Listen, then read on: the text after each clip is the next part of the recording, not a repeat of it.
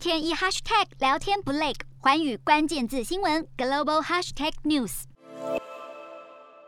美国枪支制造商 l o s t a r Works 近期推出了一款九厘米口径智慧型手枪，结合了 App 启动晶片和个人识别装置，打造出能够辨识主人的枪支，除了认证用户以外的人都无法开火。然而，这并非智慧型枪支首次问世，只是业界长久以来的改良设计都没有太过显著的进展。支持拥枪的人同时希望政府不会强制贩售智慧型手枪。另一方面，对反对枪支派来说，仅仅是产品本身的功能优化根本不算是好消息，因为美国的枪支泛滥已经造成社会长期安全的重大漏洞。该国历史上最年轻的枪击案凶手是两名分别为十一岁和十三岁的孩童，他们非法持有枪械，在学校开火，造成五人死亡。根据枪支暴力档案披露，全美国受害者四人以上的规模枪击案件，光是在二零二零年就超过了六百起。也因此，Low Star Work 受到启发，希望透过用户身份验证技术来防范那些不该持有枪支的人，多少为国家层出不穷的枪击悲剧付出一点贡献。